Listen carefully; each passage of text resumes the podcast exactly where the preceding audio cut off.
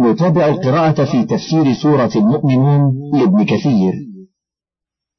وقال علي بن المديني هذا حديث حسن الإسناد إلا أن حفص بن حميد مجهول لا أعلمه روى عنه غير يعقوب ابن عبد الله الأشعري القمي. قلت بل قد روى عنه أيضا أشعث بن إسحاق وقال فيه يحيى بن معين صالح. ووثقه النسائي وابن حبان.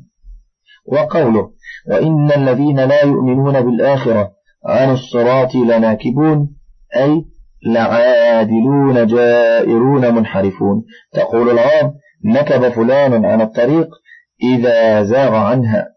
وقوله ولو رحمناهم وكشفنا ما بهم من ضر للدوا للدوا في طغيانهم يعمهون يخبر تعالى عن غلظهم في كفرهم بأنه لو أزاح عنهم الضر وأفهمهم القرآن لمن قادوا له ولاستمروا على كفرهم وعنادهم وطغيانهم كما قال تعالى ولو علم الله فيهم خيرا لأسمعهم ولو أسمعهم لتولوا وهم معرضون وقال ولو ترى إذ وقفوا على النار فقالوا يا ليتنا نرد يا ليتنا نرد ولا نكذب بآيات ربنا ونكون من المؤمنين بل بدا لهم ما كانوا يخفون من قبل ولو ردوا لما نهوا عنه إلى قوله بمبعوثين فهذا من باب علمه تعالى بما لا يكون لو كان كيف يكون. قال الضحاك عن ابن عباس كل ما فيه لو فهو مما لا يكون أبدا. ولقد أخذناهم بالعذاب فما استكانوا لربهم وما يتضرعون حتى إذا فتحنا عليهم بابا ذا عذاب شديد. إذا هم فيه مبلسون. وهو الذي أنشأ لكم السمع والأبصار والأفئدة. قليلا ما تشكرون وهو الذي ذرأكم في الأرض وإليه تحشرون وهو الذي يحيي ويميت وله اختلاف الليل والنهار. أفلا تعقلون؟ بل قالوا مثل ما قال الأولون. قالوا أئذا متنا وكنا ترابا وعظاما أئنا لمبعوثون. لقد وعدنا نحن وآباؤنا هذا من قبل. إن هذا إلا أساطير الأولين. يقول تعالى ولقد أخذناهم بالعذاب أي ابتليناهم بالمصائب والشدائد فما استكانوا لربهم وما يتضرعون أي فما ردهم ذلك عما كانوا فيه من الكفر والمخالفة بل استمروا على غيهم وضلالهم ما استكانوا أي ما خشعوا وما يتضرعون أي ما دعوا كما قال تعالى فلولا إذ جاءهم بأسنا تضرعوا ولكن قست قلوبهم الآية. وقال ابن أبي حاتم حدثنا علي بن الحسين حدثنا محمد بن حمزة المروزي حدثنا علي بن الحسين حدثنا أبي عن يزيد يعني النحوي عن أكرمة عن ابن عباس أنه قال جاء أبو سفيان إلى رسول الله صلى الله عليه وسلم فقال يا محمد أنشدك الله والرحم فقد أكلنا العلهز يعني الوبر والدم فأنزل الله ولقد أخذناهم بالعذاب فما استكانوا الآية. وكذا رواه النسائي عن محمد بن عقيل عن علي بن الحسين عن أبيه به وأصله في الصحيحين أن رسول الله صلى الله عليه وسلم دعا على قريش حين استعصوا فقال اللهم أعني عليهم بسبع كسبع يوسف. وقال ابن أبي حاتم حدثنا علي بن الحسين حدثنا سلمة بن, بن شبيب حدثنا عبد الله بن إبراهيم عن عمر بن كيسان حدثني وهب بن عمر بن كيسان قال حبس وهب بن منبه فقال له رجل من الأبناء ألا أنشدك بيتا من شعر يا أبا عبد الله؟ فقال وهب نحن في طرف من عذاب الله والله يقول ولقد أخذناهم بالعذاب فما استكانوا لربهم وما يتضرعون. قال وصام وهب ثلاثا متواصلة فقيل له ما هذا الصوم يا أبا عبد الله؟ قال أحدث لنا فأحدثنا يعني أحدث لنا الحبس فأحدثنا زيادة عبادة وقوله حتى إذا فتحنا عليهم بابا ذا عذاب شديد إذا هم فيه مبلسون. أي حتى إذا جاءهم أمر الله وجاءتهم الساعة بغتة فأخذهم من عذاب الله ما لم يكونوا يحتسبون فعند ذلك أبلسوا من كل خير وأيسوا من كل راحة وانقطعت آمالهم ورجاؤهم. ثم ذكر تعالى نعمه على عباده بأن جعل لهم السمع والأبصار والأفئدة وهي العقول والفهوم التي يذكرون بها الأشياء ويعتبرون بما في الكون من الآيات الدالة على وحدانية الله وأنه الفاعل المختار لما يشاء. وقوله قليلا ما تشكرون أي ما أقل شكركم لله على ما أنعم به عليكم كقوله وما أكثر الناس ولو حرصت بمؤمنين.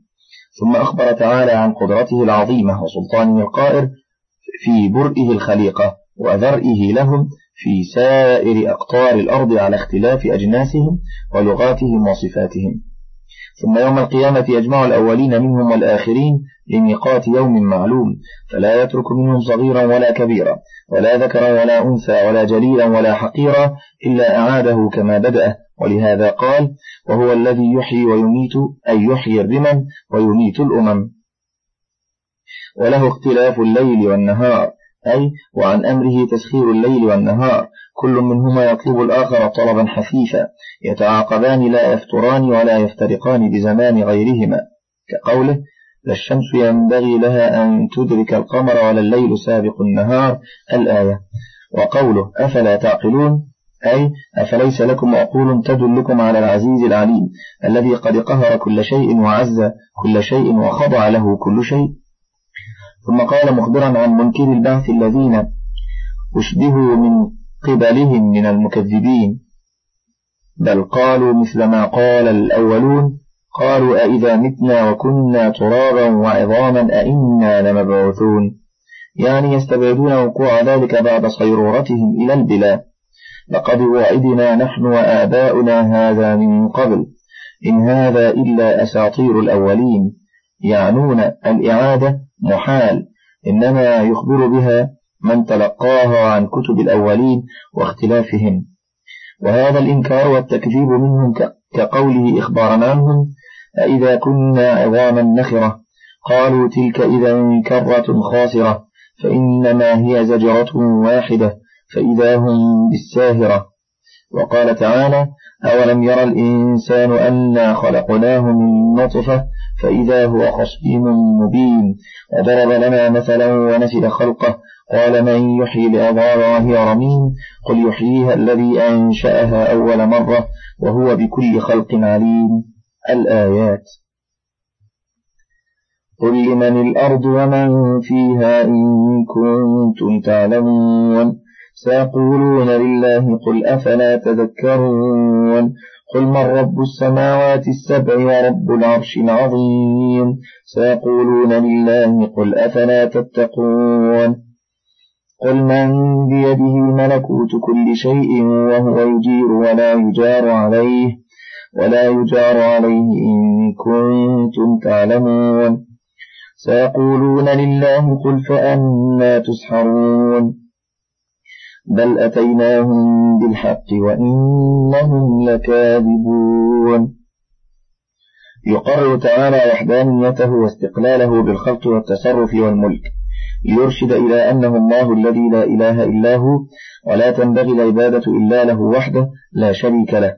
ولهذا قال لرسوله محمد صلى الله عليه وسلم أن يقول للمشركين العابدين معه غيره المعترفين له بالربوبية وأنه لا شريك له فيها ومع هذا فقد أشركوا معه في الإلهية.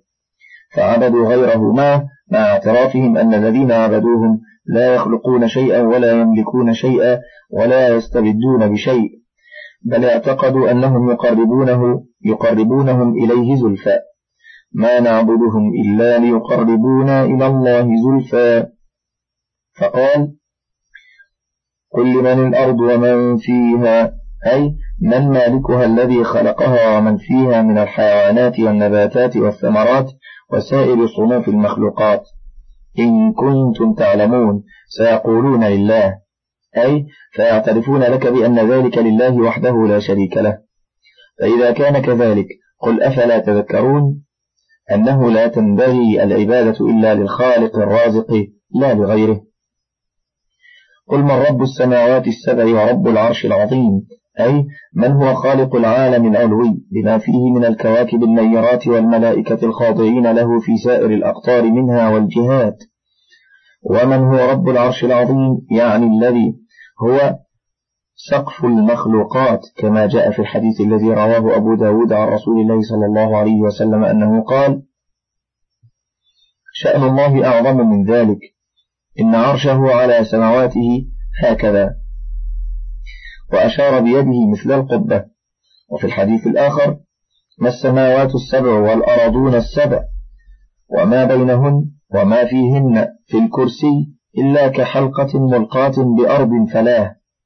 وإن الكرسي بما فيه بالنسبة إلى العرش كتلك الحلقة في تلك الفلاة. ولهذا قال بعض السلف إن مسافة ما بين قطري العرش من جانب إلى جانب مسيرة خمسين ألف سنة. وارتفاعه عن الأرض السابعة مسيرة خمسين ألف سنة.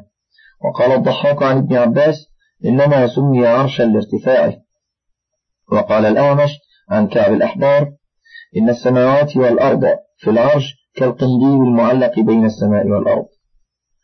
وقال مجاهد ما السماوات والأرض في العرش إلا كحلقة في أرض فلاه. وقال ابن أبي حاتم حدثنا العلاء بن سالم حدثنا وكيع حدثنا سفيان الثوري عن عمار الذهبي عن مسلم البطين عن سعيد بن جبير عن ابن عباس قال العرش لا يقدر قدره أحد وفي رواية إلا الله عز وجل.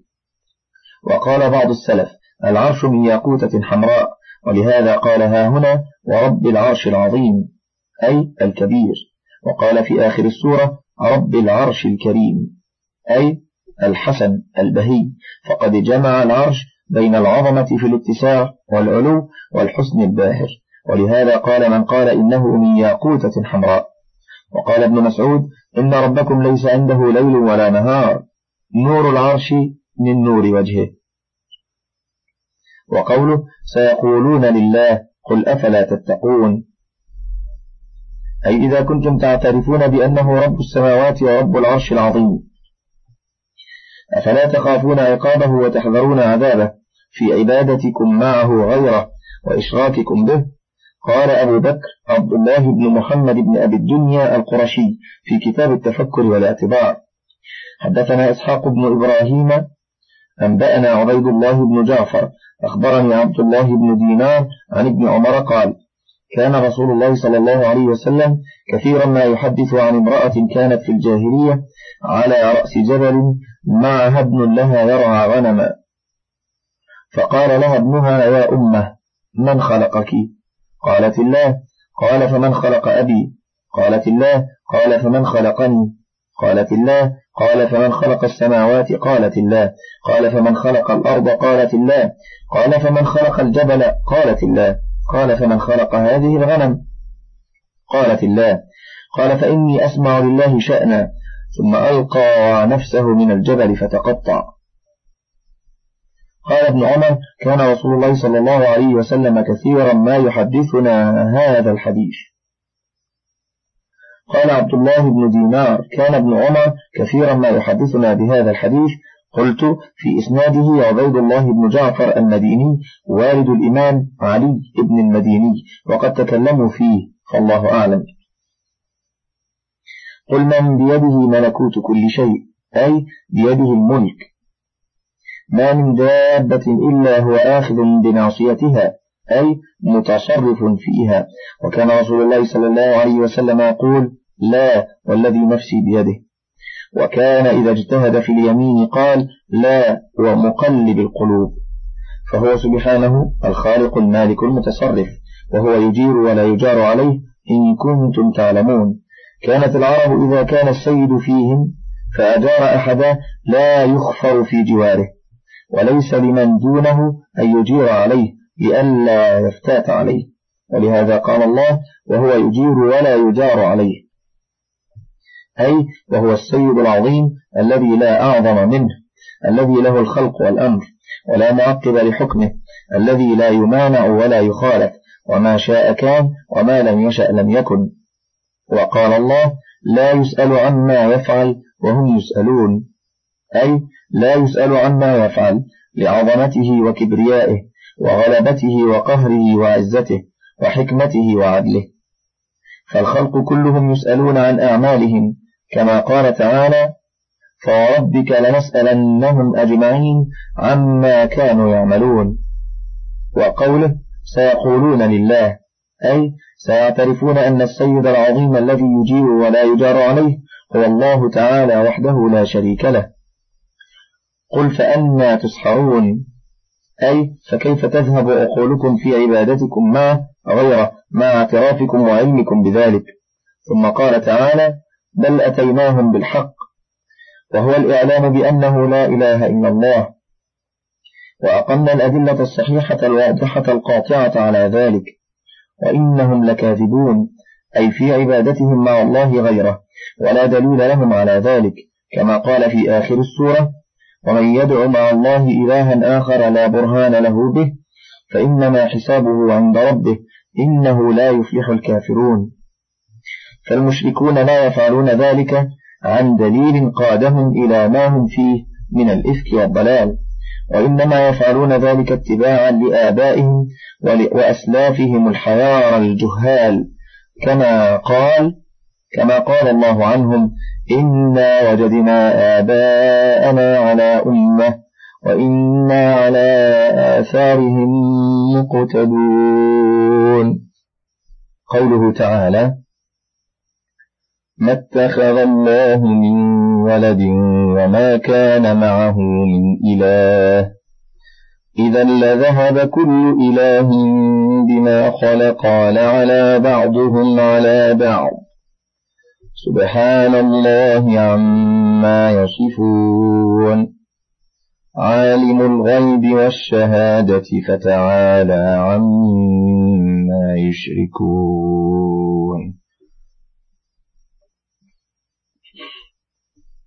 ينزه تعالى نفسه عن أن يكون له ولد أو شريك في الملك والتصرف والعبادة. فقال تعالى ما اتخذ الله من ولد وما كان معه من إله إذا لذهب كل إله بما خلق لعلى بعضهم على بعض. أي لو قدر تعدد الآلهة لانفرد كل منهم بما خلق فما كان ينتظم الوجود. فالمشاهد أن الوجود منتظم متسق كل من العالم العلوي والسفلي مرتبط بعضه ببعض في غاية الكمال. ما ترى في خلق الرحمن من تفاوت ثم لكان كل منهم يطلب قهر الآخر وخلافه فيعلو بعضهم على بعض. والمتكلمون ذكروا هذا المعنى وعبروا عنه بدليل التمانع وهو أنه لو فرد صانعان فصاعدا فأراد واحد تحريك جسم والآخر أراد سكونه. فإن لم يحصل مراد كل واحد منهما كانا عاجزين والواجب لا يكون عاجزا ويمتنع اجتماع مراديهما للتضاد. وما جاء هذا المحال إلا من فرض التعدد فيكون محالا. فأما إن حصل مراد أحدهما دون الآخر كان الغالب هو الواجب. والآخر المغلوب ممكنا لأنه لا يليق بصفة الواجب أن يكون مقهورا. ولهذا قال تعالى ولعلى بعضهم على بعض سبحان الله عما يصفون أي عما يقول الظالمون المعتدون في دعواهم الولد أو الشريك علوا كبيرا. عالم الغيب والشهادة أي يعلم ما يغيب عن المخلوقات وما يشاهدونه. فتعالى عما يشركون أي تقدس وتنزه وتعالى وعز وجل عما يقول الظالمون والجاحدون. قل رب إما تريني ما يوعدون. رب فلا تجعلني في القوم الظالمين فإنا على أن نريك ما نعدهم لقادرون ادفع بالتي هي أحسن السيئة نحن أعلم بما يصفون وقل رب أعوذ بك من همزات الشياطين وأعوذ بك رب أن يحضرون. يقول تعالى آمرا نبيه محمدا صلى الله عليه وسلم أن يدعو بهذا الدعاء عند حلول النقم. رب إما تريني ما يوعدون أي إن عاقبتهم وأنا أشاهد ذلك فلا تجعلني فيهم. كما جاء في الحديث الذي رواه الإمام أحمد والترمذي وصححه. وإذا أردت بقوم فتنة فتوفني إليك غير مفتون. وقوله تعالى وإنا على أن نريك ما نعدهم لقادرون. أي لو شئنا لأريناك ما نحل بهم من النقم والبلاء والمحن. ثم قال تعالى مرشدا له إلى الترياق النافع في مخالطة الناس. وهو الإحسان إلى من يسيء إليه ليستجلب خاطره فتعود عداوته صداقة وبغضه محبة. فقال تعالى ادفع بالتي هي أحسن السيئة. وهذا كما قال في الآية الأخرى ادفع بالتي هي أحسن. فإذا الذي بينك وبينه عداوة كأنه ولي حميم. وما يلقاها إلا الذين صبروا. الآية. أي وما يلهم هذه الوصية أو الخصلة أو الصفة إلا الذين صبروا. وما يلهم هذه الوصية أو الخص أو هذه الخصلة أو الصفة إلا الذين صبروا. أي على أذى الناس فعاملوهم بالجميل مع إسدائهم إليهم القبيح. وما يلقاها إلا ذو حظ عظيم. أي في الدنيا والآخرة. وقوله تعالى وقل رب أعوذ بك من همزات الشياطين. أمره الله أن يستعيذ من الشياطين لأنهم لا تنفع معهم الحيل ولا ينقادون بالمعروف. وقد قدمنا عند الاستعاذة أن رسول الله صلى الله عليه وسلم كان يقول أعوذ بالله السميع العليم من الشيطان الرجيم من همزه ونفخه ونفثه. وقوله تعالى وأعوذ بك رب أن يحضرون أي في شيء من أمري. ولهذا أمر بذكر الله في ابتداء الأمور وذلك لطرد الشيطان عند الأكل والجماع والذبح وغير ذلك من الأمور. ولهذا روى أبو داود أن رسول الله صلى الله عليه وسلم كان يقول اللهم إني أعوذ بك من الهرم وأعوذ بك من الهدم ومن الغرق وأعوذ بك أن يتخبطني الشيطان عند الموت. وقال الإمام أحمد حدثنا يزيد أخبرنا محمد بن إسحاق عن عمرو بن شعيب عن أبيه عن جده قال كان رسول الله صلى الله عليه وسلم يعلمنا كلمات يقولهن عند النوم من الفزع. بسم الله أعوذ بكلمات الله التامة. من غضبه وعقابه ومن شر عباده ومن همزات الشياطين وأن يحضرون. قال فكان عبد الله بن عمرو يعلمها من بلغ من ولده أن يقولها عند نومه. ومن كان منهم صغيرا لا يعقل أن يحفظها كتبها له فعلقها في عنقه. ورواه أبو داود والترمذي والنسائي من حديث محمد بن إسحاق وقال الترمذي حسن غريب. حتى إذا جاء أحدهم الموت قال رب ارجعون. لعلي أعمل صالحا فيما تركت. كلا إنها كلمة هو قائلها ومن ورائهم برزخ إلى يوم يبعثون. يخبر تعالى عن حال المحتضر عند الموت من الكافرين أو المفرطين في أمر الله تعالى وقيلهم عند ذلك وسؤالهم الرجعة إلى الدنيا ليصلح ما كان أفسده في مدة حياته. ولهذا قال رب ارجعوني لعلي أعمل صالحا فيما تركت. كلا. كما قال تعالى وأنفقوا مما رزقناكم من قبل أن يأتي أحدكم الموت. إلى قوله والله خبير بما تعملون.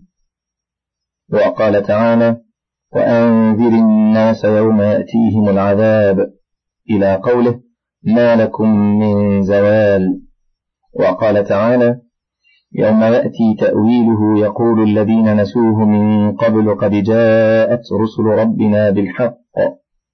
فهل لنا من شفعاء فيشفعوا لنا أو نرد؟